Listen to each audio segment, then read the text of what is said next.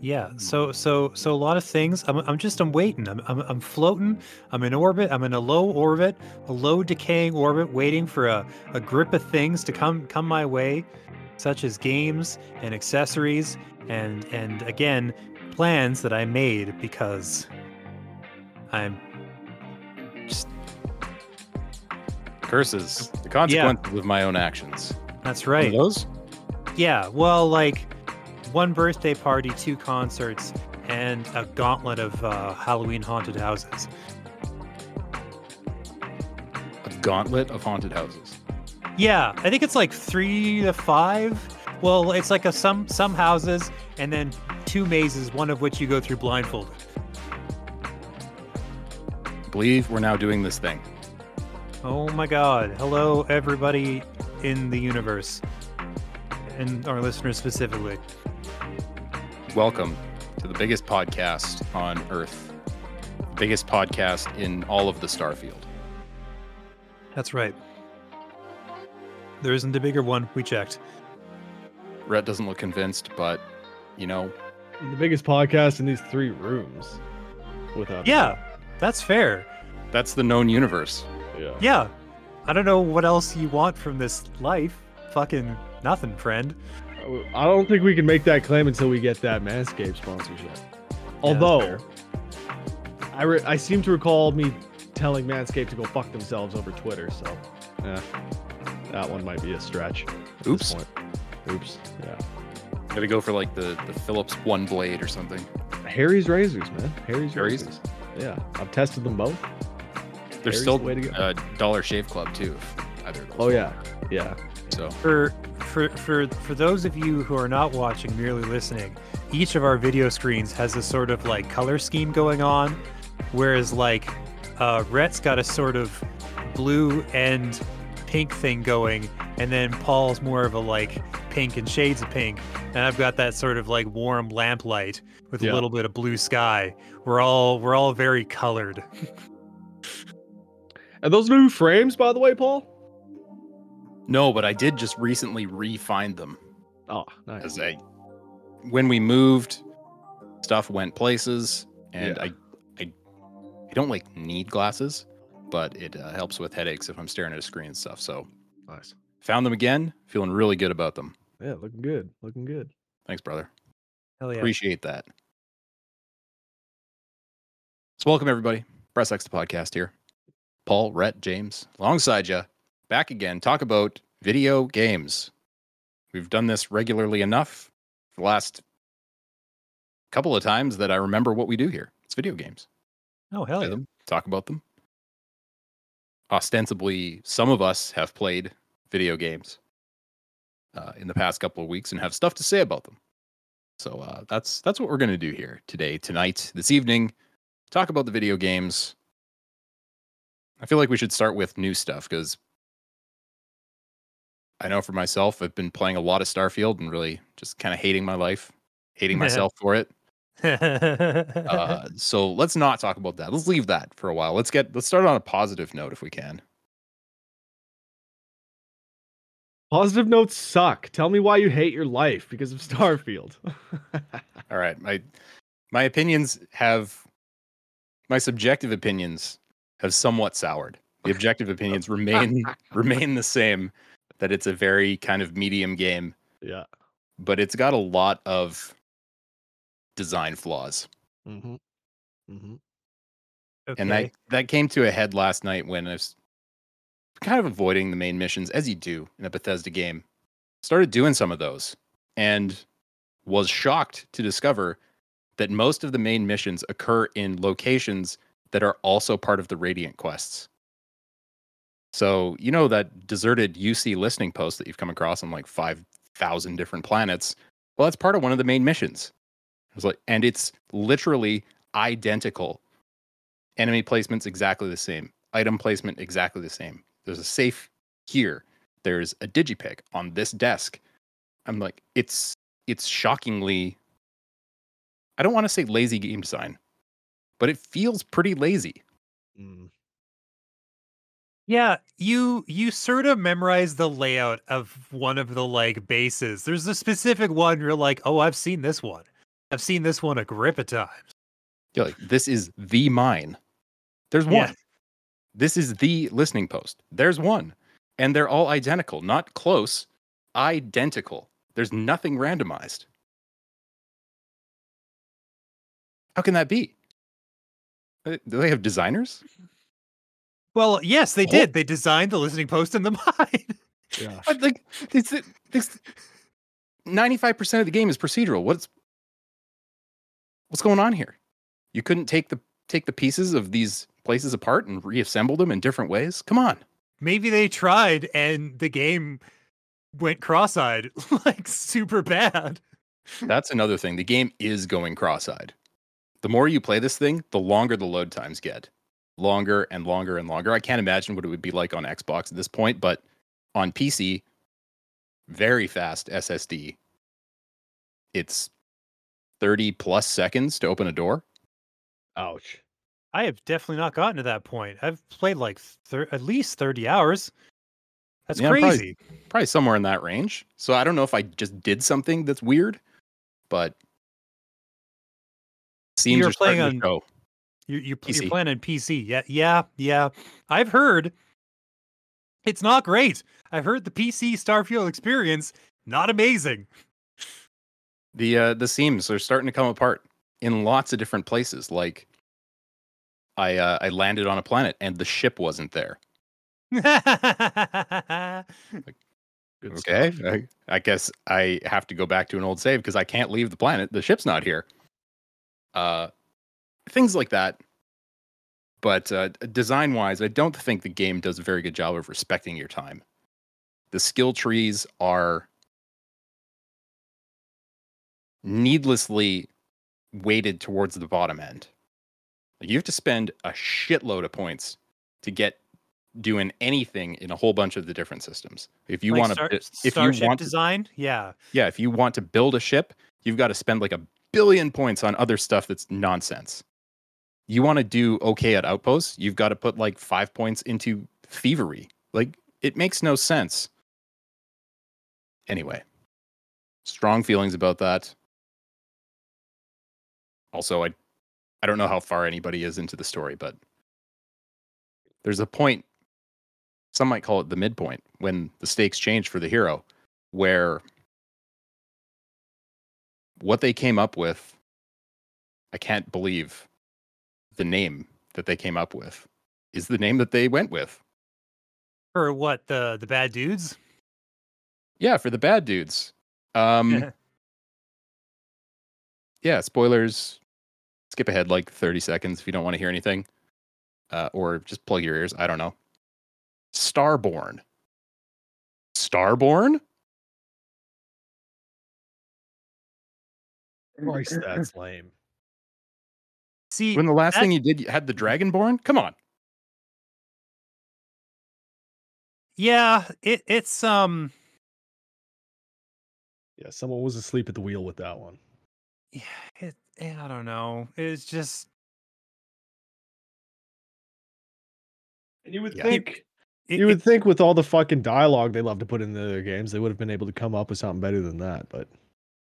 It really feels like the main quest in any Bethesda game is a sort of afterthought where they're just like, oh, fuck, we're supposed to have one of these is supposed to be the big story. And then they just kind of pick one and you're like, that's fine. Because like all the side content is generally better, at least so far, because I've tried playing the main quest. I'm like, this is boring as shit. I want to go fight a fucking Terramorph.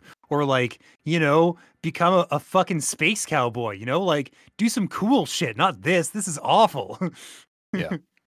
Yeah.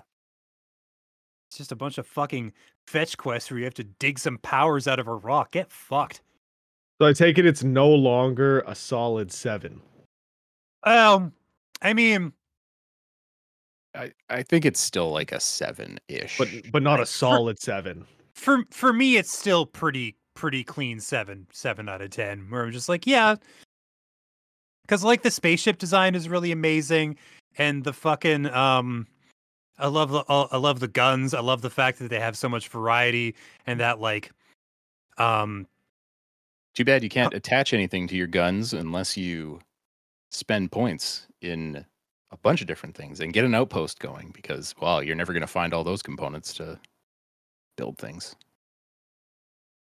Yeah, it feels like you at outposts, I was like fucking with a bit, and then I'm just like, maybe I'll find like a really comprehensive guide or something, and then I'll just follow that, because this is a lot of work and I have a very short attention span. Yeah, I started doing an outpost and I got reasonably into it, building things. And then I thought, you know, it'd be really cool if this system worked. Because they just make everything you have to do so obtuse. Never before in a game have I had to Google so many things. How to delete an outpost in Starfield. Like, because it's not part of the outpost interface. You have to go out of the outpost interface, go up to the computer or go up to the outpost beacon, and then hold a button to delete it. Huh. Okay. Small example, but there's plenty of those kinds of things where it's like, how the fuck do you do this? Anyway. Starfield, probably going to keep playing it anyway. Yeah, that's it. I'll definitely dip back in several times before I eventually give up. But you know, because all the like a lot of the faction quests are really fucking cool. Like I did the Freestar Collective one. My reward for that, a big fuck off starship. So I was like, well, I'm definitely doing the other faction quest now.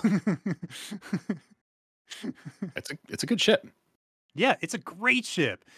It doesn't have any like stations for like building shit, but like I have an outpost which just like a home base that has all that, so I'm like, I don't care. Oh, hey, remember when we were talking about putting ships together and there's ladders everywhere? Yeah. I was doing some testing on that, putting ships together. The order that you attach things matters because it picks where to put ladders and doors. And it might not pick the same way if you don't do it in a very particular order. I have not sussed out what that right order is to avoid ladder hell,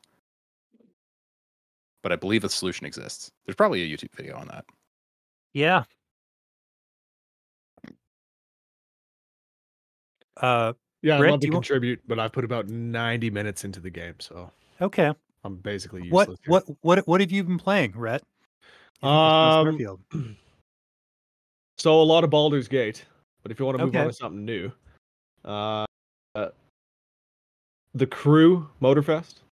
Okay. How's Cyberpunk? That? How's The Crew? So The Crew's good. The Crew's good. You talk about a solid 7. I think I gave it an 8 actually, but yeah, definitely a solid 7 to 8. Best handling in the series so far, which was a big issue in the past two games with me.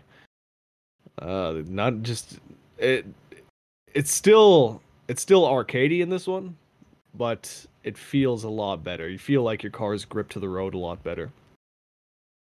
The big problem with it though is that it's kind of lost its identity, moving away from having a map that covers the entire United States.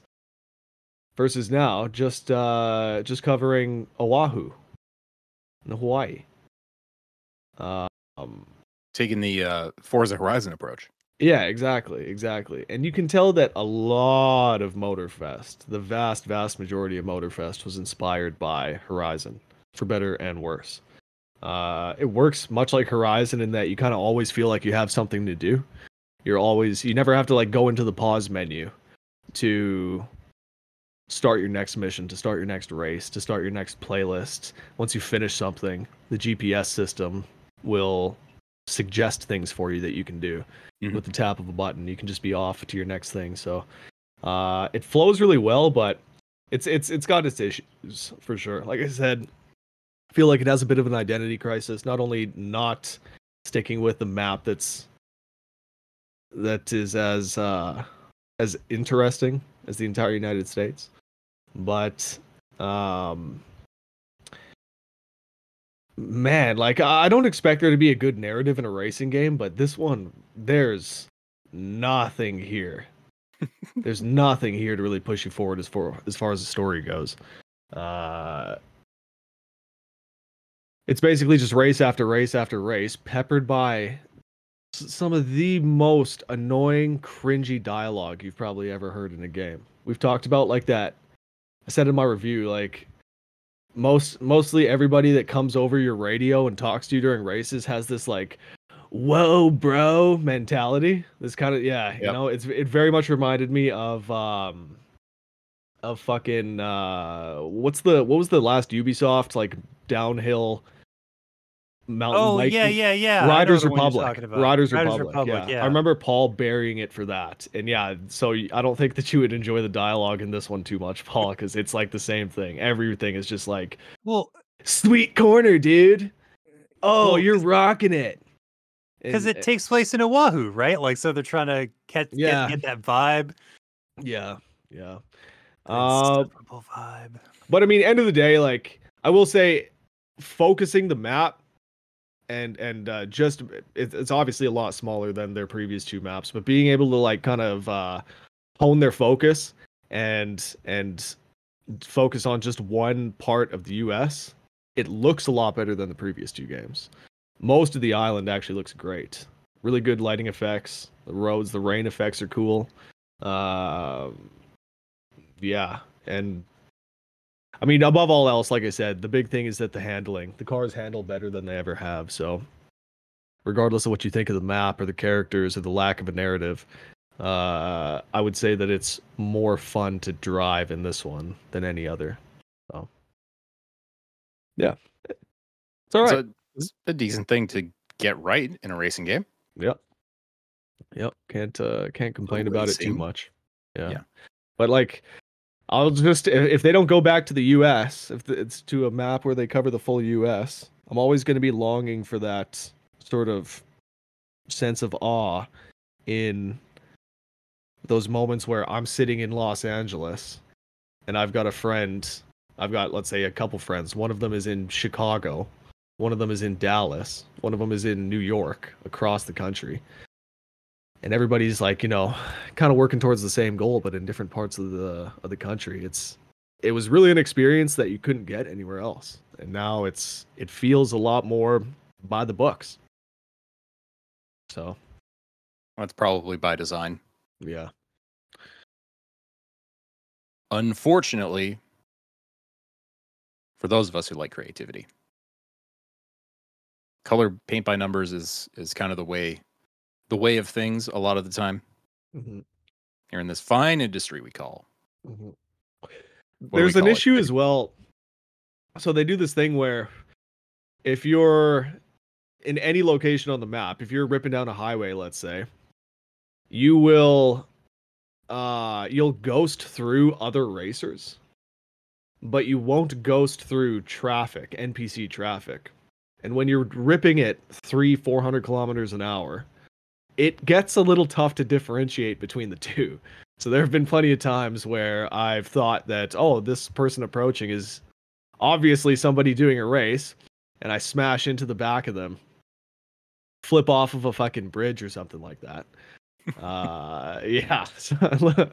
Things like that will happen. That'll kind of slow you down, so to speak. But no, it's been all right.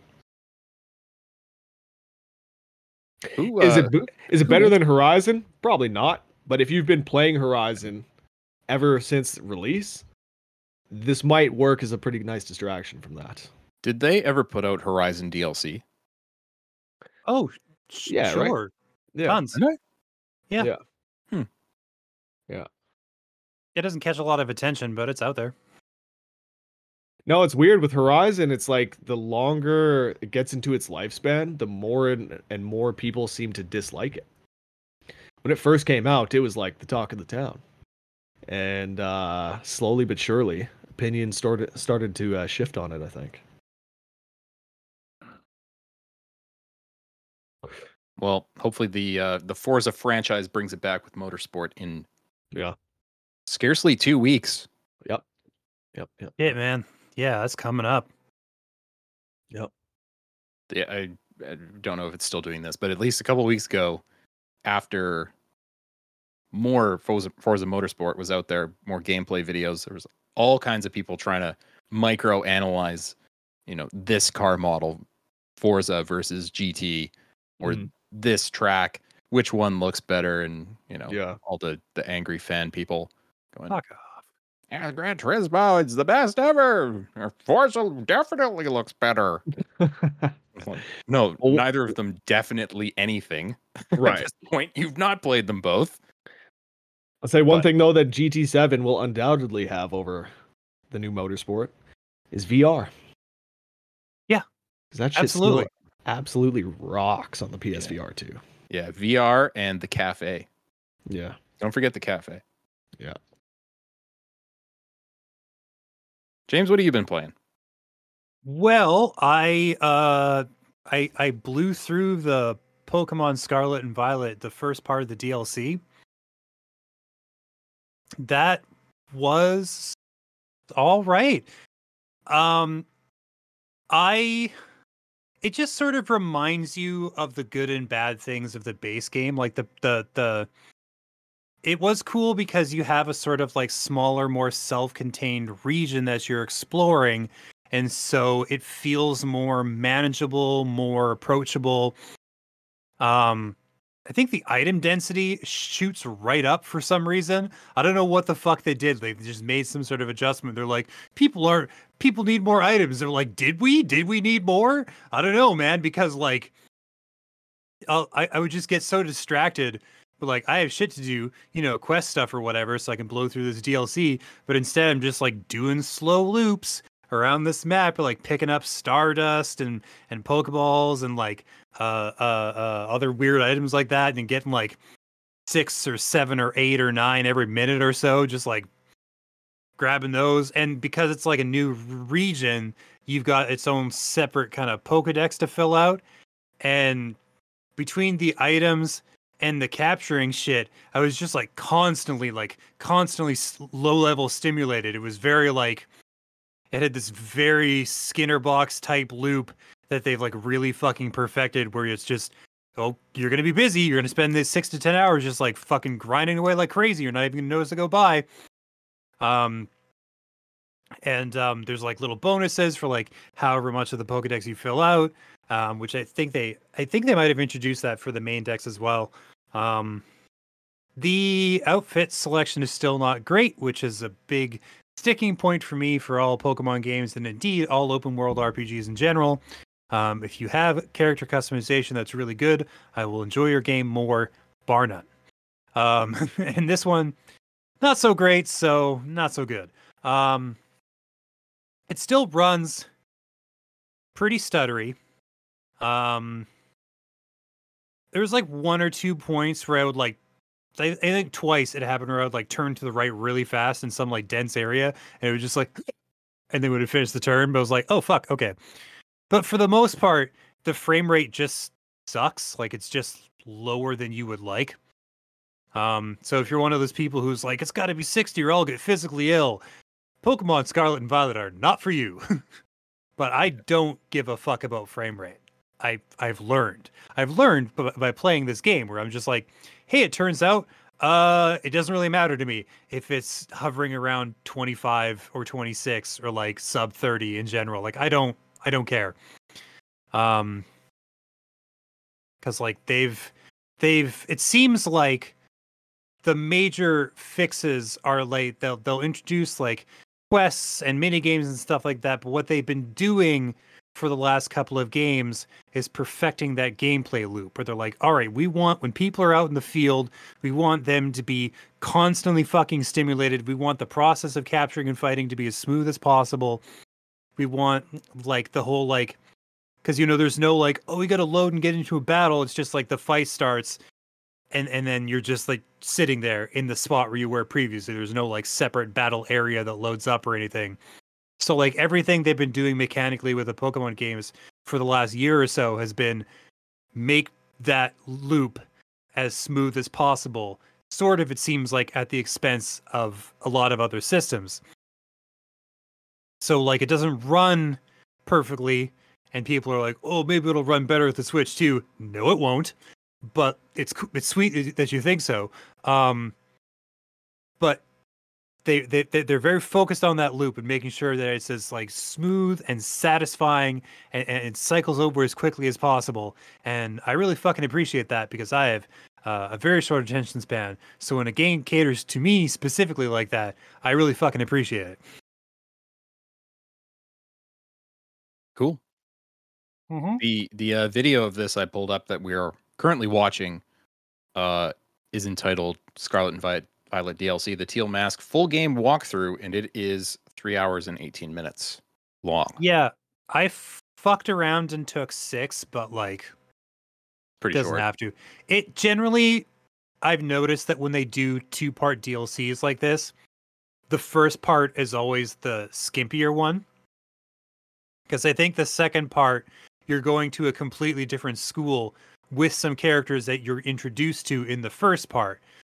And I love them both. They're wonderful. They're great. Everybody that they've introduced in the new DLC has been awesome. That includes people and Pokemon. And I am personally really looking forward to seeing what part 2 has to offer in terms of like story and cool shit. I'm not going to get my hopes up for the ability to customize characters, because they made this like decision for Scarlet and Violet where, because you're students, you have to have a uniform on at all times. And I'm like, no, you don't. This is dumb. Stop making me do this. I want to dress in wacky bullshit at all times. I want to look like there was a closet explosion and I was the only survivor all the time. And anytime they don't let me do that, I get real pissy about it.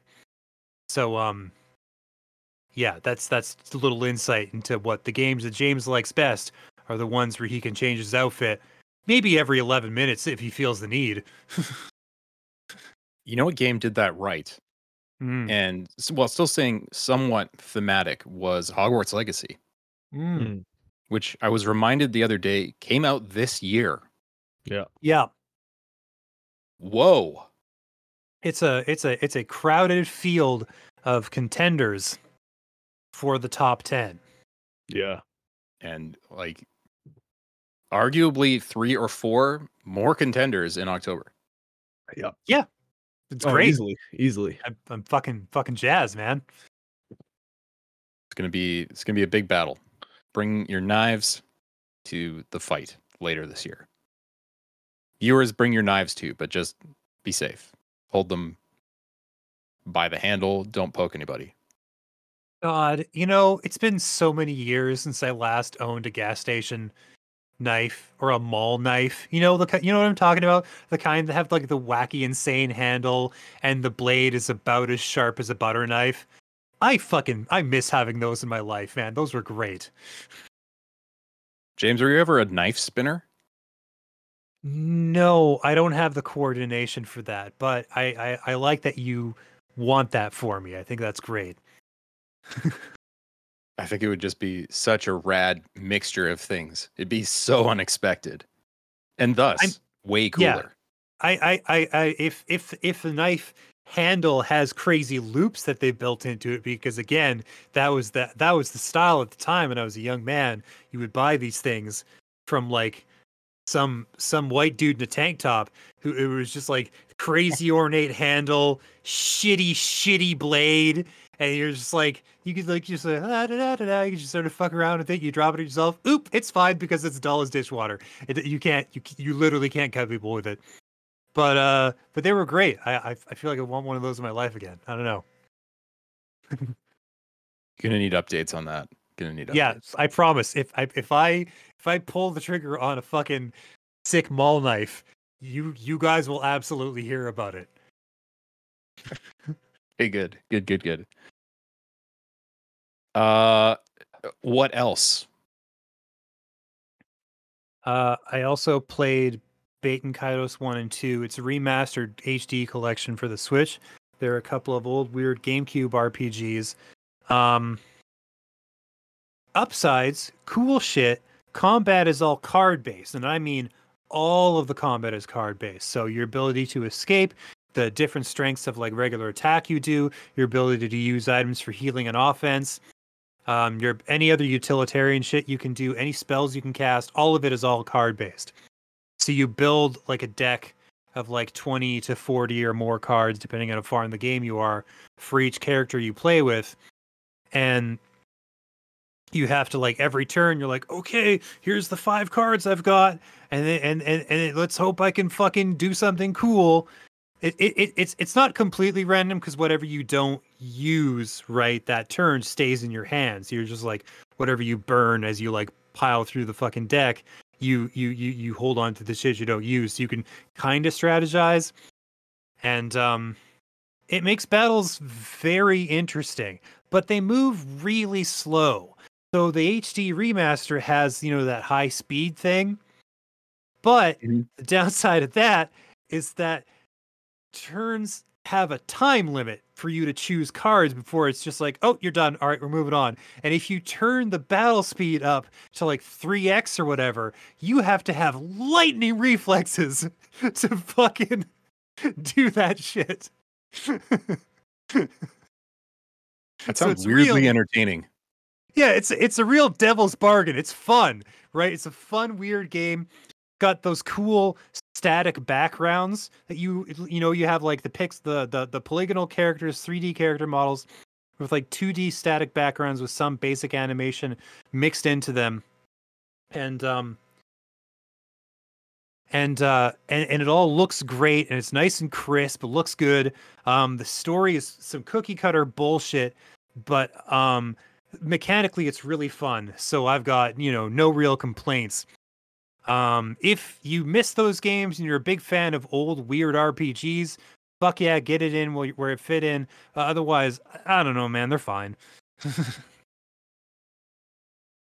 Yeah, these feel like the kind of thing that you have to have some sort of nostalgia for them to really want to dig your teeth back into them. I would think so. I knew people who had these games when I was younger, so I remember them, but it's like second or third hand nostalgia. It's nothing particularly potent. Yeah. Looking at this video, there sure is a lot of dialogue with the characters standing in one place, kind of doing the idle motion thing. Yeah. It's the dialogue pacing is actually not too bad. It hums along decently for a game of this age. It's just the story beats are unbelievably predictable, where I was just like, oh, this is kind of cool, and then a couple of things happen, I was like, oh no, I know this story, I know what's happening. Fuck, man. They got to the point where it was like they were introduced to some neutral third party, like another kingdom, because they're on the run from an empire, right? Like an empire is fucking around and giving them grief. And then they go to like third country and it's like, we don't want to take a stand. And it's like, fuck off. Really? Really? Come on. After that point, it was just like, okay, no, I know this beat and this beat and this beat, and all the scales fell from my eyes, and I knew exactly what was happening. It was just like, really took the wind out of my fucking sails. But the battles are great. Doing it with cards, it's cool. Keeps you on your toes. Every battle is interesting, you know. And you have to like customize the card decks. That's cool. And you're constantly getting new ones. You and when you level up, you have to like go to like this church that's accessible from certain save points, and the guy's like, pray here, and you're like, all right, sick, and then you pray and then your level goes up if you've accumulated enough experience. Interesting. Yeah, I was just thinking, I don't know that it makes sense that you got to pray to raise your level, you know. What kind of hero goes on adventures, gets all kinds of experiences while doing the adventures, and then can't do anything better without praying? I will step in and say that historically, on a grand time scale, most of the heroes through most of history up until pretty fucking recently, they had to make some church pit stops at a semi-regular basis. Pilgrimages. Yes. Yeah. Pilgrimages and quests for God and country. Crusades. Yes. Yep. Yeah. It used to be pretty normal. You're right. Tale as old as time, really. Yeah, pretty much. I have to go rescue my cat. She is stuck inside the recording room and not super happy about it. And now we can say all the things we've always wanted to say about James. Oh my God. What a chump, eh? Yeah, totally. What an absolute chump. Been waiting for this. Now's our time to shine. Quick, get it in while you can. Chump. Yeah, yeah. Big old. Oh, man. Yeah. Oh, shit. Yeah. Oh, hey, James. Yeah, they their one cat was on each side of the door, and they were trying to like get after each other, and it was just like, no, I gotta facilitate this. They fight a lot. We definitely didn't spend that 9 seconds talking bad about your name. You know, disparaging remarks. Extremely reassuring. Yeah, so Baten Kaitos did not. Yeah, well, God, your word is your bond. I'm not. What else? What else do we need? Yeah, my name is my name. Yeah, yeah. Good thing there's no record of this happening. Yeah, permanent, not at all. Permanent or otherwise. Yeah. Anyway, Baten Kaitos. Yeah. Solid 7. So, like the Scarlet and Violet DLC. Yeah, I had a really solid 7 couple of weeks, except for Sea of Stars, which. Strictly 9.5 territory. I feel like the Press X podcast scale should be solid 7 in the middle, and there's better than that and worse than that. That's it. That's all you need, really. Yeah.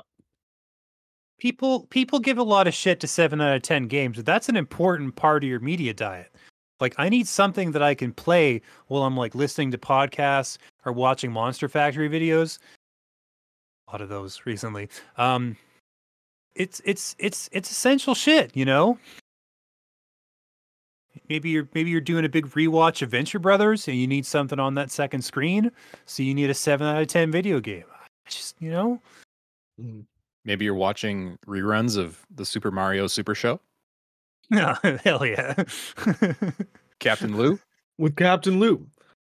That's so weird to bring that up. I just saw on YouTube, I was scrolling through my YouTube feed today, and somebody had posted a picture saying, hey, did you know that Captain Lou Albano was actually the first live-action Mario? What a coincidence. Yeah, I guess if you're young enough, that's new information, but... Mm-hmm. It's amazing watching all those younger generations come across the same realizations at the same point in their lives, just in different context. Mm-hmm. Really enjoying that process, especially when people discover, you know, the circle game. Yeah. Well, where you punch them in the arm. Yeah, that's nice. The one. That's good stuff. That's good stuff. It is. It's an essential part of a person's development is learning that those crucial few rules and adjusting the parameters of your life accordingly. Yeah. Got a little bit of Captain Lou on the video here. Wow. Okay. Wow. Nice. That's fucking classic. And who's this that plays Luigi? That's a great question. Wow, who's that? His name does not spring as readily to my lips. No. I'll be honest. Wow. The other guy. Lost again. Yeah. The synopsis below the video. When Birdo mistakes Toad for her missing baby and kidnaps him, Mario, Luigi, and Princess Toadstool must rescue him. Nice. I bet this show still rips. I bet it's possible to watch. Yeah, that's where I'm gonna land with my evaluation. Solid 7. Yeah. Oh, like. Anyway. Yeah. 7 feels generous. Well, I don't want to say too much. I haven't watched it in like 30 years, so. Yeah. Rhett, what else you been playing? I thought there was something else you mentioned. Yeah. Cyberpunk. Oh, yeah. Cyberpunk. Yeah, so I can't talk about Phantom Liberty, though, because every time I tried to start it, it crashed. So obviously the game is still in a great state. Fucking sweet. Yeah. What are you playing it on? PS5. Okay. So yeah, trying to start the game with the DLC installed, it would crash. Now, I did test it today because today's launch day for it, and it seems to have been fixed. So I'm going to have to dive into Phantom Liberty going forward. With that being said, I've put about 15, 16 hours into the base game now with the 2.0 update. Now, that's one thing that I didn't really realize was happening, was that there's Phantom Liberty and there's the 2.0 update. They sort of go hand in hand, but you can certainly use the 2.0 update. That's free for everybody without getting the Phantom Liberty DLC. The 2.0 update's the thing that has all the, like, the long list of bug fixes on top of, like, the new skill trees, et cetera, et cetera. Still a lot of issues with the game, though. There's still a lot of issues with the game. Now, I didn't play it when it first launched, so I don't have anything to compare it to, but you'll still routinely see, like, NPCs walking through cars. There was this really weird visual bug that happened when I was in a car talking to a character, and all of a sudden the entire screen went black. And I thought that the game had crashed. But it fixed itself after I started to move my camera around. And let's say, so the screen's black, and I would move my camera to the left, and it would, like, cut out this chunk of the screen as I moved the camera, and then I would move it up, and it would cut out this chunk of the screen in the direction that I would move the camera.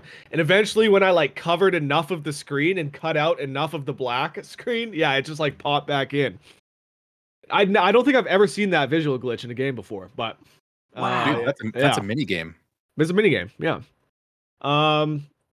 But with that being said, like, there's certainly not been anything that's broken the game. I've been having a decent time with it. I definitely stand by the fact that the shooting mechanics feel pretty good on the PS5 with the haptic feedback. Each gun feels pretty satisfying.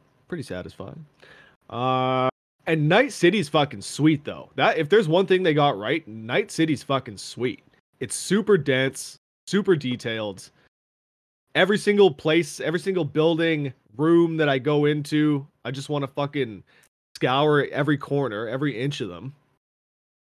To the point where, like, there's been plenty of times where I've gone into a building and, you know, I'll go up a flight, through a hallway, up another flight of stairs, etc.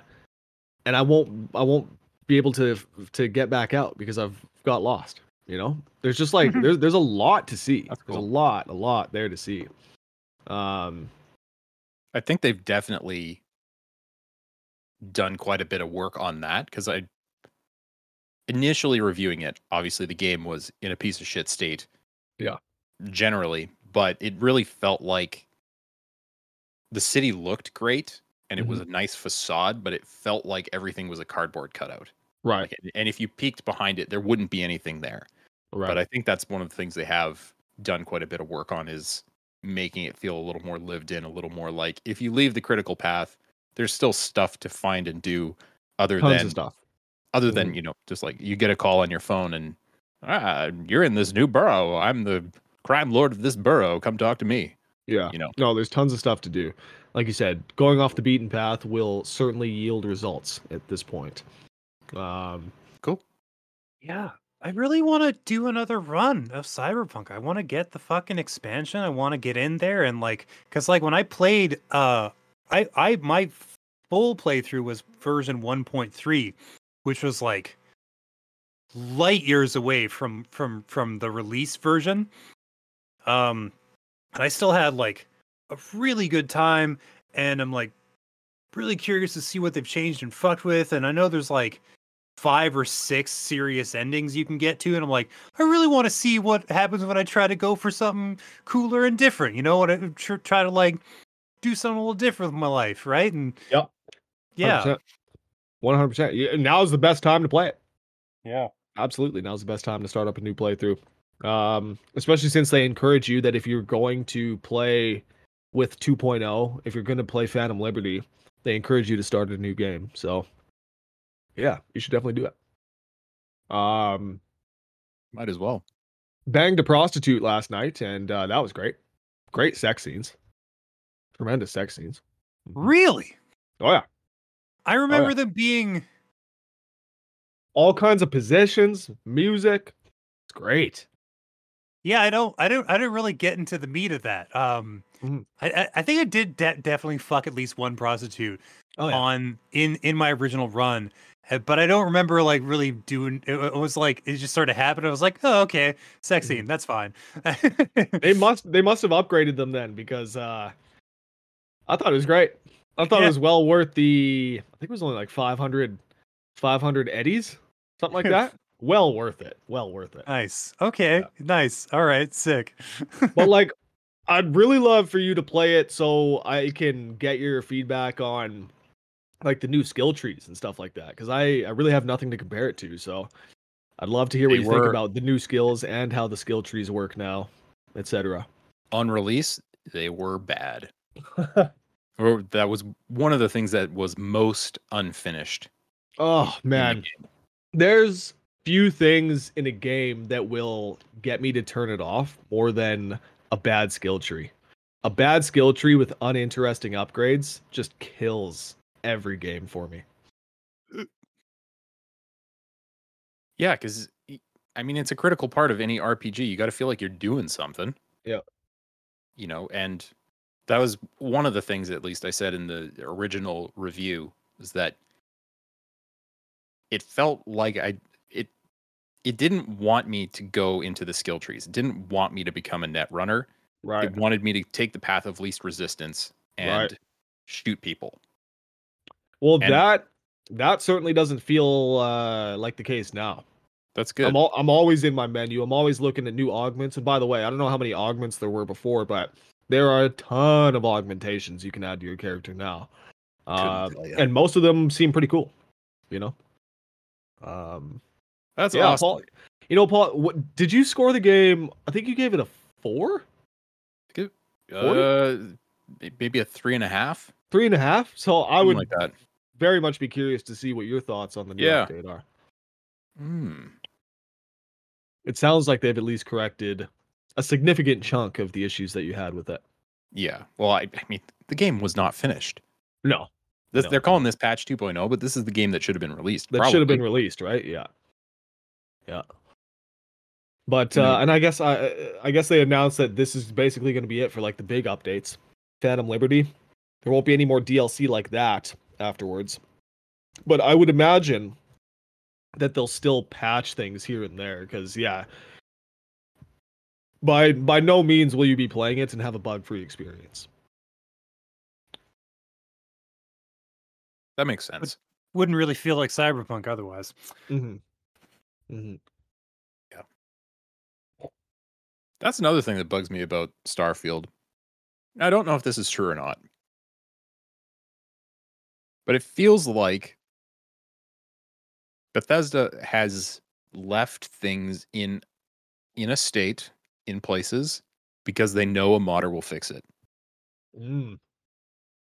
Example, maps. They're useless. Especially in a city, it's like a topo map that has, you know, some icons here and there. It's completely useless for navigation. Somebody's already put together a map. So, you know, you hate to think that that's something that development studio would do. That makes perfect sense, though. Yeah, if there's a ton of stuff you have to do and you're like, well, this is something that a subset is going to want enough that someone's going to mod it in. And Bethesda does do a very good job of supporting modders with Creation Kit, things like that. So, but watch, that's why they do such a good job. That's why they've been doing this since Fallout 4, I guess, when they've started to work closely with modders. Watch, this is the nefarious reason behind all of that, just so that they can now go forward and build their games with the intention of just using fucking mods to fix them. I was looking at the mods, and as you might expect, a lot of them are pretty horny. Oh, naturally. I think one of the first mods that came out was one that makes Sarah's butt rounder. Butt rounder? That sounds nice. I'd probably install that. I don't know who Sarah is. But there's one that you can get that, like, because starships can only be 40 meters in length, I think. And they were like, no, we're fixing that. So they put in a mod that removes that cap so you can have like unrestricted shipbuilding, which is how people have made Star Destroyers. Nice. Yeah. Imagine the ladder hell inside of that thing trying to get to the, to the bridge. God.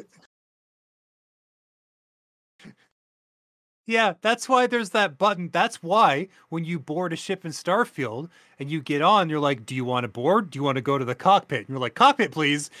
Like, I have no idea how to get there. Yeah. Yeah. Fucking hell. Anyway, that's awesome if Cyberpunk is finally in a state that it's, you know, it's compelling. Yeah. Especially because it sounds like Phantom Liberty is pretty rad. Yeah. Yeah, I would have loved to have played it. It really sucks that there's so much good shit coming out this month, because really what I want to do is just like take a couple of weeks and just play Cyberpunk again. Mm-hmm. Yeah. What stuff from October are we most looking forward to? Four things. Okay. Spider-Man. Yep. Assassin's Creed. Yep. Alan Wake 2, mm-hmm. and the Metal Gear Solid Legacy Collection Volume 1. But that might be more of a personal, you know. Yeah, well, I don't think you can leave Super Mario Wonder off. Well, Super Mario Wonder, of course. Yeah, I agree. So 5. Yeah. Maybe 6 if you count Forza. Forza. NHL 24, of course. Jesus Christ. Yeah. You better absolutely bury that game this year, Red. Boom. I was looking at my review from last year. I gave it a fucking 5.9. I said my like subheader for it was NHL 24 review torn Achilles. Like that shit was brutal. So, I mean, it's going to have to be pretty bad to do worse than it did last year. Well, the game's not going to be better. No. And the rest of the industry continues to move forward. So by definition, it's objectively worse if it's the same game this year. It's interesting, though, because I was just looking at the scores for NBA 2K24, and that shit is getting absolutely annihilated. Why? Because it seems like every year, the on-court action may get a little bit better, but the fucking microtransactions are getting worse and worse, to the point now where people are saying it's like, this should be illegal, what they're doing with it.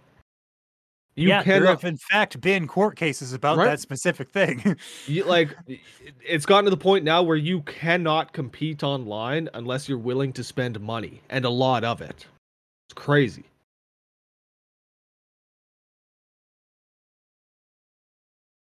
Yeah, I mean, ultimately people got to vote with their wallet. It's true. You can't buy NBA 2K24 and pay all that money to play online and then expect them to change. They'll be the same next year unless revenue goes down. Yep. It's a good point. So it's a real bummer, though. Yeah. Madden's not doing well. Fucking. Yeah. We'll see how this new version of FIFA is, since it's no longer FIFA. I wonder if EA is going to do anything drastic with the series.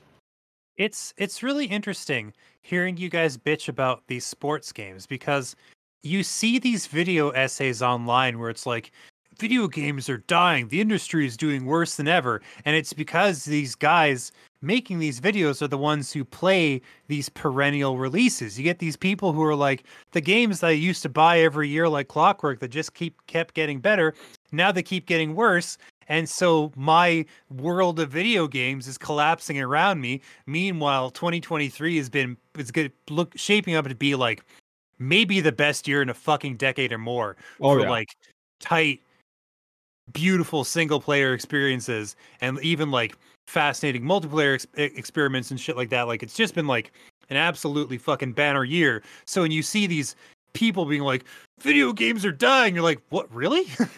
Mm-hmm. No, they aren't. I think because there are less and less couch co-op experiences, and I think a lot of people associate video games, especially when from their childhood. I'm sure most people associate their best memories of video games with couch co-op. I think it's just not a thing anymore. I think a lot of these people are like, if they play they play COD every year, all year, right? And they're just like, video games are dying. I'm like, you should play a second one. Yeah. And then get back to me about the state of the industry. 100%. Get off that Call of Duty island. Yeah. That you've been living on. Yeah. Yeah. Extract. Yeah. Extract. Because like you said, James, I think no question, but at the end of the year, when we're doing our top 10 lists, we're going to be saying that this was the best year, maybe in the past decade, for gaming. If not ever. Mm-hmm. Because it might be. Yeah. But to your point about couch co-op, that's exactly why It Takes Two won Game of the Year at the Game Awards a couple years ago. Oh, yeah. Is that objectively the best game of that year? No. But it was, people loved it. It was super charming and fun because you got to play with a friend, whether that was actually on a couch or on a virtual couch with the, share the game thing that they had going. My friend Zach and I, who's in the chat right now, we played It Takes Two on stream. We did a full playthrough of it, and it seemed like every hour we were saying to ourselves, this game is way, way more impressive than we were expecting. It's really, really fucking good. It's crazy how, they're constantly changing up the mechanics and throwing new stuff at you in clever ways that make you think, but don't, they would never really, drive you crazy, They really hit that perfect balance between difficulty and fun. And yeah, like Zach says, it's such a unique experience. Absolutely. I really can't recall playing anything like that. A really touching story, too. Yeah, I had issues with the story. The arc of the story is good. Mm-hmm. I found the moment-to-moment a little bit jarring, where it'd be they just made this great breakthrough, and maybe they're getting closer together. And then immediately in the next section, she's telling him to fuck off. Well, they're about to get a s'mores. Yeah, a s'mores. But they're about to s'mores. You got to take the little steps to get to that end point where it's like, ooh, maybe they'll get back together. Well, they took little steps. They did, but they're still snipping each other the entire time. Well, you're not going to want a s'mores and not be snippety at each other. I guess they did get turned into dolls. That's a good point. Had to watch their kid crying. Yeah. All day and night. The kid needs to toughen up, but The kid did need to toughen up.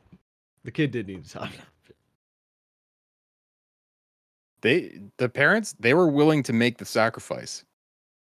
They were gonna throw that elephant right off the dresser.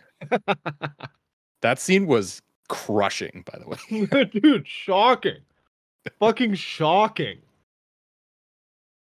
Also, that game, great because the two characters are so different. You could absolutely play it a second time and have a completely different experience. Yeah. Yeah. But I appreciated how if you played the game online, they still hit you with the double screen thing. So if you only wanted to play it just the one time, you could still feel like you saw everything, Because so much about it is collaboration and, helping your buddy out. Yeah. Anyway. Yeah. Yeah. All of my hotly anticipated October games, most of the things that I'm like, oh, I can't wait to play that. Nobody gives a shit. Nobody gives a shit about my list. Well, let's hear it. Well, yeah. What is your list? Well, Mario Wonder for sure. Spider-Man will be cool, but it's one of those. Spider-Man's one of those games where I'm like, I don't care about it when it's coming out, but when I play it, I love it. You know what I mean? Mm-hmm. It was with that and with my Miles Morales, I was like, I don't feel any particular hyper anticipation regarding this game, but as soon as I plug it in, I'm like, oh, fuck yeah, this rules. All right, man. So I put it on the list because I know objectively that it should be there, but I don't feel that anticipation. But Mario Wonder looks trippy as shit. Just a lot of a lot of weirdly psychedelic stuff, which is not what you normally expect from a Mario game. Disgaea, which I'm probably reviewing, probably, is another one of those games where it's like, I don't think about it when it's not around, but when I plug it in, I'll probably put like 100 solid hours into it, just because they're really good at like manufacturing complex mechanical systems that break the boundaries that they themselves previously established. Because originally in this series, it was just like, we're going to change up what strategy RPGs are all about. And then now it's just like, it's like the RPG equivalent of the Fast and Furious franchise. They're like, well, we just have to do bigger than we did the last game. Mm. Which in this case is literally, I think there's a mechanic where you can turn to character Godzilla size and just have him stomp all over the map. Yeah, jumbification, I just saw. Yeah. That's what they're calling this? Yeah. So like, it's one of those, it's again, I'm not hotly anticipating it. I'm going to play the fuck out of it when it comes out. That Sonic Superstars game, turns out I'm a pretty big Sonic fan. I've discovered about myself in the last few years. I love a lot of his games, not Sonic Adventure or Sonic 06 or Sonic Unleashed. Sonic I didn't even know there was a new Sonic game coming out next month. Yeah. It's a 2D Sonic game? Yes. Wow. 2D gameplay with 3D graphics. It's got like that simultaneous co-op where you can have like 2 to 4 people on the screen at once, like collectively going through the level at the same time, like the Mario games. That could be fun. Right? It's just like, yeah. Like it's not like a huge tentpole release, but like it looks really fun, man. Yeah.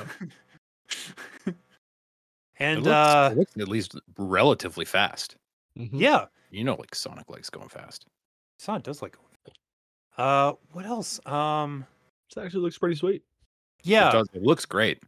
Yeah. So like Sonic and Mario and Spider-Man. Is that is that on the Switch? Yes, I think that will be coming to the Switch, but like all the other platforms as well. It's going to be all over the place. Gotcha. And I definitely want to play the new Forza game when it comes out. At least like mm-hmm. I've never thought of myself as a racing guy, but I really loved Horizon 4 and 5. They were so much fun. Well, so I know it's a different thing. It's a different animal. I know they're not the same at all. It really is. But I have to try. You know? I'd be curious to see. You play. Yeah. Like, do you like track racing? I don't know. Right? Or we're going to find out. Yeah, right? Like, it's just like, it's one of those things where I'm like, I'm extremely curious. I'm going to download it. I'm going to check it out. Yeah. Right? Yeah. Maybe it'll be like just entirely too much for me. Maybe I'll approach it like Dark Souls, where I just like practice over and over again until I'm like good in some way. And like, yeah, that's really what it's all about. Doing the same corner over and over and over again until you get your driving line down perfect. Yeah, Forza Motorsport has always had a lot of the same driving assist, driving dynamic changes. You know, all the sliders like Horizon does to make it super arcadey if you really want to. If you want it to, but it's sick. Well, I don't know though. It's. I mean, all driving games really. I suppose you could make them feel arcadey, but I would be shocked if you could get Motorsport to feel just like Horizon.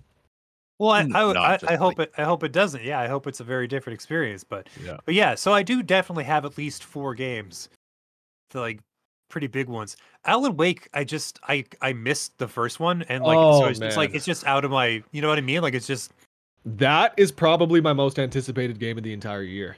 I've been waiting 15 years for that game now. Nice. Okay. And I can't fucking wait. It looks so good. I'm super glad that it's going a more horror route. Yeah, it looks freaky.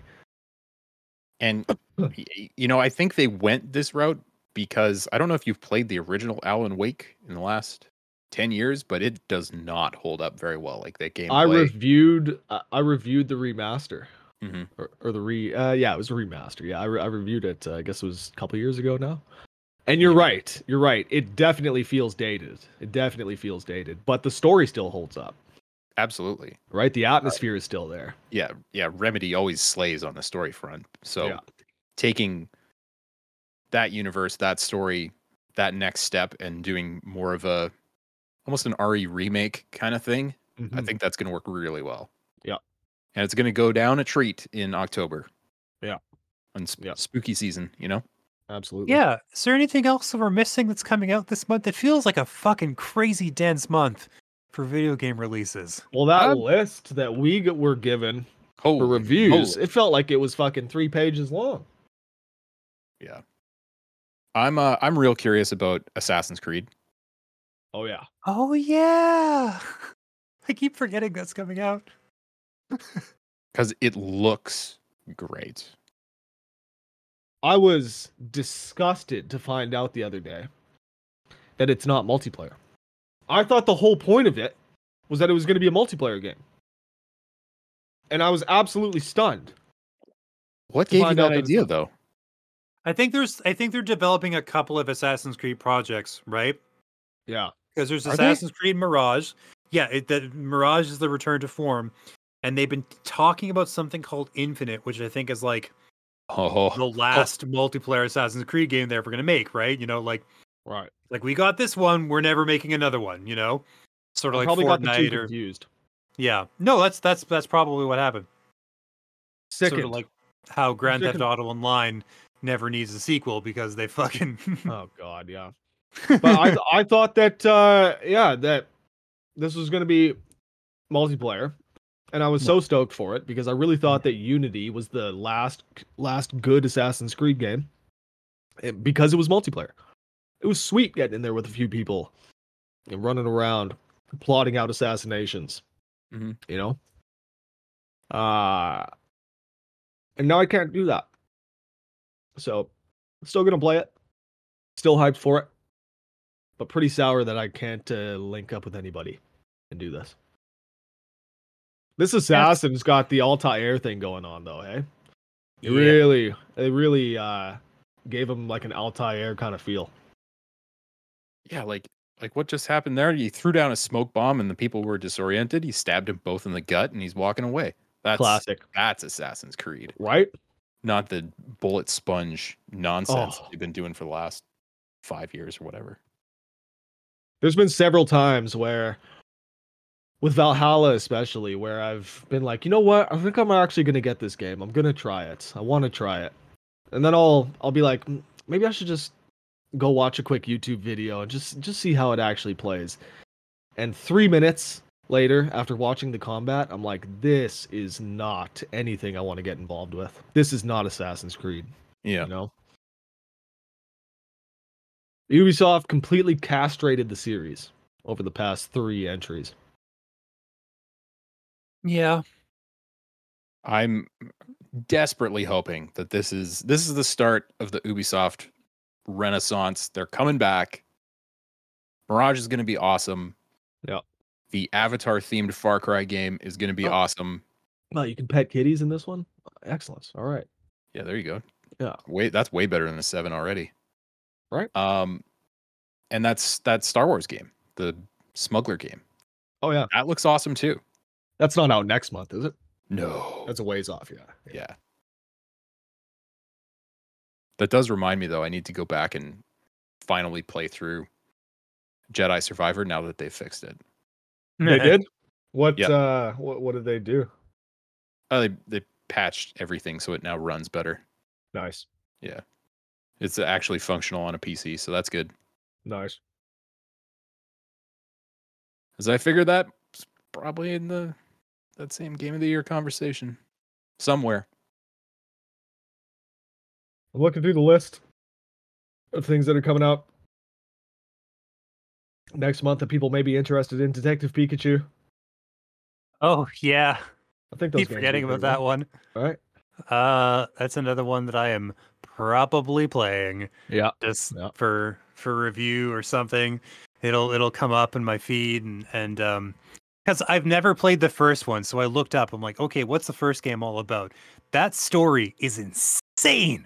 It's insane. It goes all over the place. They're like manufacturing drugs out of Mewtwo's DNA, and there's like and they're like trying to find your missing father, but you keep getting sidetracked with this like crazy drug ring thing, and there's like people keep being like, oh, it turns out I was the bad guy all along. It's like, no, it was me. Ha ha ha. Like, Jesus, okay. That's good stuff. Yeah, no, it's a crazy story. So it's like Pokemon meets Professor Layton meets Ace Attorney. Yeah, and I think the second game is picking up that same story where you're like searching for your missing father. And I really appreciate who they got the English voice actor for Pikachu for these games. He has like this deep, rich baritone. You're like, okay, it's not Ryan Reynolds. No, it's so good though. He just talks about how much he loves coffee and like solving mysteries and shit. He's a delight. SpongeBob SquarePants the Cosmic Shake, which Paul, we're gonna have to play that. That last multiplayer game was fire. Absolute flames. Okay, wait, what's it called? Cosmic Shake? Yeah. PS5, Xbox. Yeah, I got really nothing to say about this. Somebody's already got a full gameplay walkthrough. And what is it? 5 hours long? 5:10. Yeah, that's one sharp looking SpongeBob though. Mm-hmm. Yeah, he looks all right. This baby on Game Pass or? I mean, it is coming to the Xbox. Might be. There is though the sequel to that Hot Wheels racing game coming out next month. And that one actually did pretty well. That was like surprisingly good, right? Yeah. Hey, did any of you, either of you, touch Liza P? No. I played the demo when it released on Steam.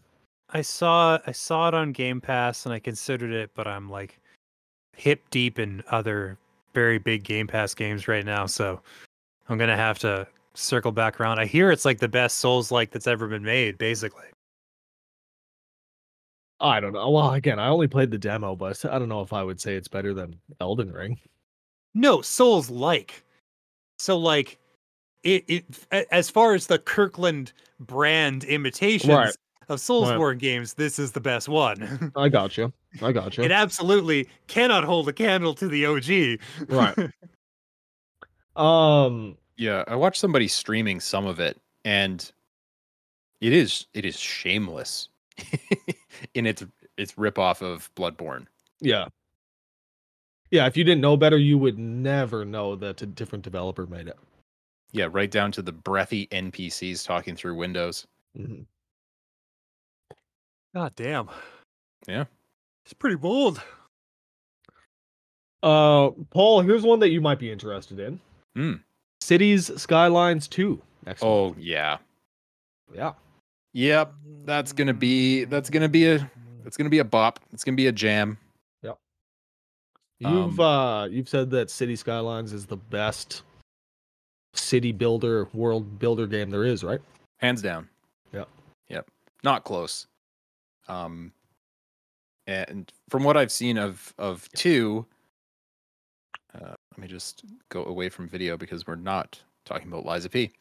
From what I've seen of this one, it adds a lot more depth to systems. So to take something like power, for example, you don't just put down a power plant and you're good. There's additional like subsystems to that. Like you got to think about what goes on at night, what goes on in the winter. Do I need substations to make transform the power from power plant power to residential power, things like that. Mm-hmm. So I think it's for people that like to role play themselves as an actual city planner and plan something that actually works. I think it's going to be good. Sure. Remains to be seen how good it'll be for casual play, though. Yeah, that sounds like intimidating. Oh yeah. Think you might review that one? Maybe. Yeah, could be in the cards. But the first game started out pretty bare bones, and it's a Paradox game. They've since added like 95 DLCs, so That's probably something people are going to have to contend with this one, is that a lot of things will not be there that they're potentially used to from the first game. Right. So we'll see how they handle that. All right. There's a new Lord of the Rings game coming out next month. Yeah, I saw that. What's that all about? Return to Moria? Hell yeah. PS5. Return to PC. Moria. Okay, yeah. Return to Moria. That's like, it's like the digging game with the dwarves. I have no idea what this one is. It's a survival crafting video game. Yeah. Okay. Oh yeah, that rips. You know, that classic genre. It is. It's getting to be one. Yeah, if this is like DayZ with dwarves. Yeah, that sounds awesome. It does sound pretty good. Okay. Looking at the gameplay. Oh yeah. Okay. He's digging. No idea this was the thing. I'll pretty much guarantee that it'll be better than that piece of shit. What Gollum? Was it called? Yeah, Gollum. Yeah. Oh, we're pretty much guaranteed it's gonna be better than that. Yeah. That. Oh my god. Yeah. Zach, in the running for worst game of the year. Lord Easy. Of the Rings themed Deep Rock Galactic. Yeah, I'm looking at some gameplay. You got some people sort of skulking around the mines, picking up resources, tapping away at rocks and extracting ore. It seems like a good. Oh, there's a button to start singing. That's fun. Oh, I do love that. I do love that. There's a dedicated hotkey for your dwarven mining songs. I mean, I would assume that this is multiplayer. Oh hell yeah! No, there, right? This is co-op for sure. Could be fun to get in there with a group of people and see what this is all about. Yeah, I don't know what it is, but I find mining gameplay very compelling for whatever reason. Yeah. Well, it doesn't matter if you're like actually tapping on the rocks to break them apart or you're scanning things. Love that. It's very peaceful. Yeah. Mindless. It's the tapping of the tool on the rock, you know? Ding. Satisfying. Ding. Yeah. Yeah. The game actually pretty much hinges on how good that tapping noise is. Definitely. Definitely. The last big game that I would say is coming out next month that we haven't talked about is UFC 5. Oh yeah, it's been a while since the UFC games come out, and UFC 5 is gonna drop. These games have been getting better and better. 3 and 4 were actually pretty good. If you like your combat sports, if you like turning people's faces into hamburger, UFC 5 is probably for you. Nope. Nope, definitely not. Yeah. I would still love to see them go away from the MMA, get back to boxing. Bring me another fight night. Well, I mean, I still play Undisputed, which I did the early access coverage on in January of this year, and that game has been getting better and better with each update. It's fucking phenomenal. Yeah, I remember you talking about that, and when I looked at it, this is Fight Night 5. Yeah, if you're craving a boxing game, by all means, go get that, because it's really, really good. It's still in early access? Still in early access, but yeah, the devs have been really good. They've been pretty transparent about what's been going on. Easy to get a hold of, if you have issues with the game, or if you want to suggest something, or whatever. It's shaping up. It's shaping up to be one of the better boxing games probably ever. Yeah. Sweet. Well, that's fine. There's not that much going on next month. I'm sure everyone will be sane by the end. Yeah. I'm very clear pictures of what they want to be their game of the year. I'm seriously considering taking 2 or 3 days off. Just in the middle, just somewhere in the middle there, just to get some gaming time in, just to catch up, you know. Mm-hmm. I'm getting a couple more tattoos in the middle of October, so somewhere around that region. Dude, you're an animal. You're an animal. You can't be stopped on the tattoo. I will have 6 tattoos in total by the end of 2023. So and then I have plans for. You got the Master Sword in the question block. What's next? Yeah. Next, I'll probably put a little link right there. It's a little link to the past link right there, and then a little floating cat head, pixelated cat head with a floating crown over top, right there, and then there's like 1, 2, 3, 4 more that I want to do. If I pay 2024. If I pay for you to get Elmer Fudd on your ass with a shotgun pointing to your asshole, saying with a little speech bubble saying, "Come out of that hole, you wangy wabbit," will you get it? No. Okay. An ass tattoo. An ass tattoo sounds very painful, and you'll be all right. I get shit on my arms because people can see it. Mm. Nobody's seeing my ass. Yeah, but that was just for you, baby. That was just for you. Yeah. Okay. That's fair. Yeah. I hadn't considered that. Yeah. That's for you to enjoy. Yeah. So a little reminder of something. Yeah, something important that I can't forget. Oh boy. Yeah. So that's the good news, guys. God damn, there's so many games. There's so many fucking games. Yeah. There's so many games. Like we can't even talk about the news. I don't know. It doesn't matter. There's just games. There's good games. Yeah. The news is bad. Games are good. The news is more games. Tokyo Game Show happened over the weekend, and it was just like a flurry of announcements. Games. I will say real quick, Paul, holy fuck.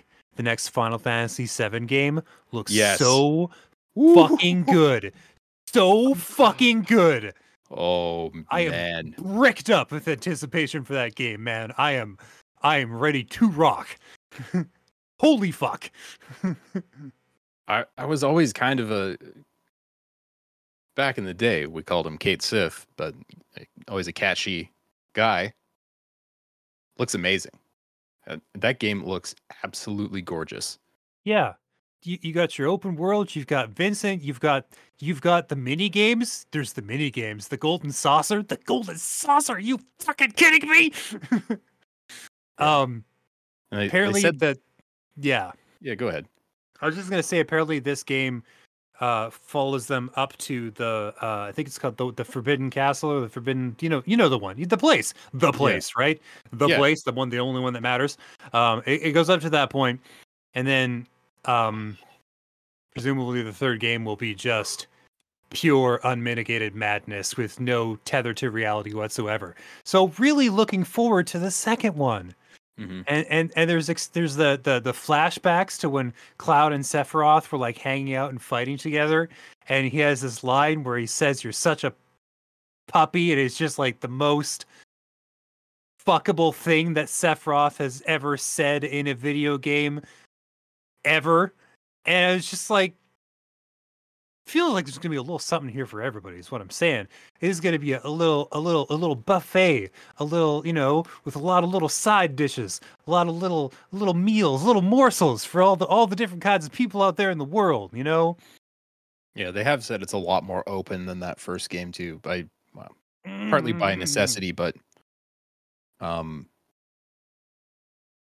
that's good, because that's one of the best parts about FF7 is you don't necessarily need to follow that main thread the whole way. It's still relatively linear if you do follow the main thread, but there's lots along the way that you can get your grubby little mitts on. Rhett, you look like you were going to say something. Have you finished 16? Not yet, no. Come on, man. God, get that game done. I got to mainline it. You gotta mainline it. Get off the Starfield, bruh. Yeah, Starfield's just making you angry all the time. You have to take a break and play something you'll really enjoy. You're right. I was very much enjoying FF16. Yeah. I'm trying to remember what the last thing that happened was. I got Titan. Yeah. That fight. Woo! So fucking good. Yeah. Yeah. God isn't going to kill himself. Yeah, I know. Yeah. That's my second favorite fight in the game, the Titan fight. Titan. You don't say. Yeah. You have not gotten to my favorite fight in the game. So good. So good. All right. Yeah. That's a very good point. Stop being drawn in by a probably sub-7 game and lean play back towards something that's definitely better than 7. Play a game that James gave a perfect score to. Yeah. My first ever Hondo. Still feel great about that, by the way. Months later, I regret nothing. It's 100%, bitch. It's still sitting there at my number one. It's going to be tough to dethrone that game this year. Maybe it'll be done, but it's going to be tough to dethrone that from the number one spot for me. Oh, yeah. Well, I'll make significant progress on that by the time we come back next time. Yeah, I will have played a grip of games by the time of our next meeting. Yeah. Well, I wish you the best of luck. Yeah. And probably a recommendation that in the future you volunteer for slightly fewer things. Yeah, that's probably the right move. Or don't. You know, just keep doing this thing. Just keep going crazy. Yeah. Does nobody else volunteer for Switch games? There's some requirements.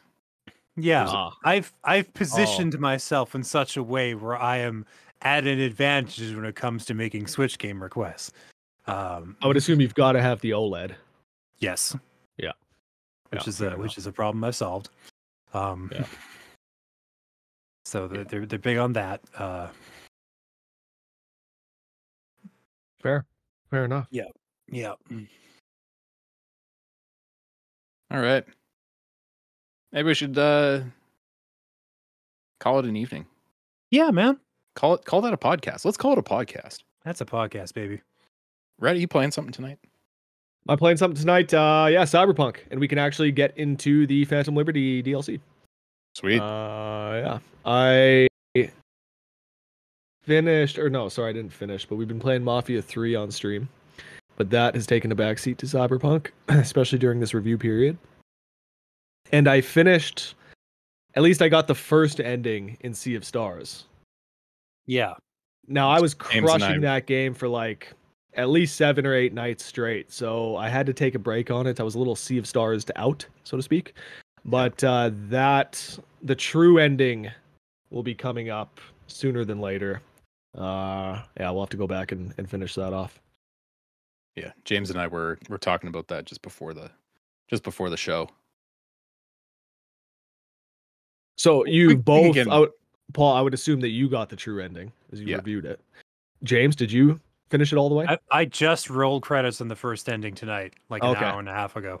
Which, by the way, the credit sequence is ungodly long. I know that they give you the option to fast forward through them, but holy shit, the list of backers for that game is fucking insane. Holy fuck. There's a lot of people who really believed in this game, and they were right to. Yeah, money well spent for sure.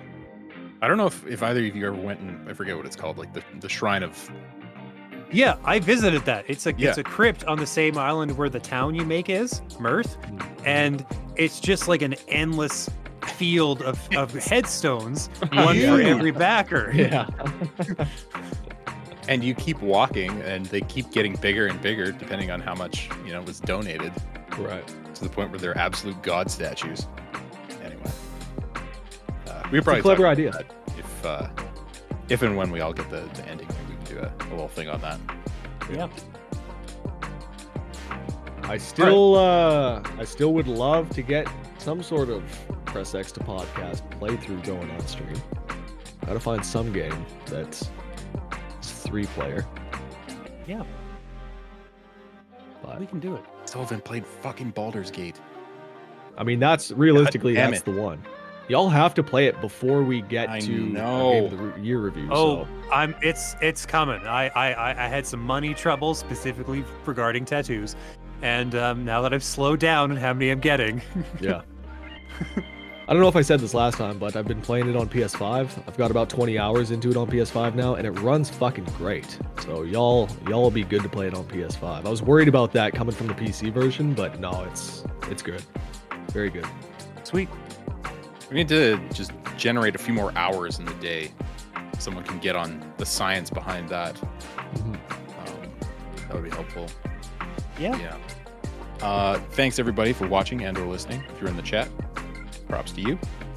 I should probably have a chat open so we can, see the chat. Keep abreast of the situation.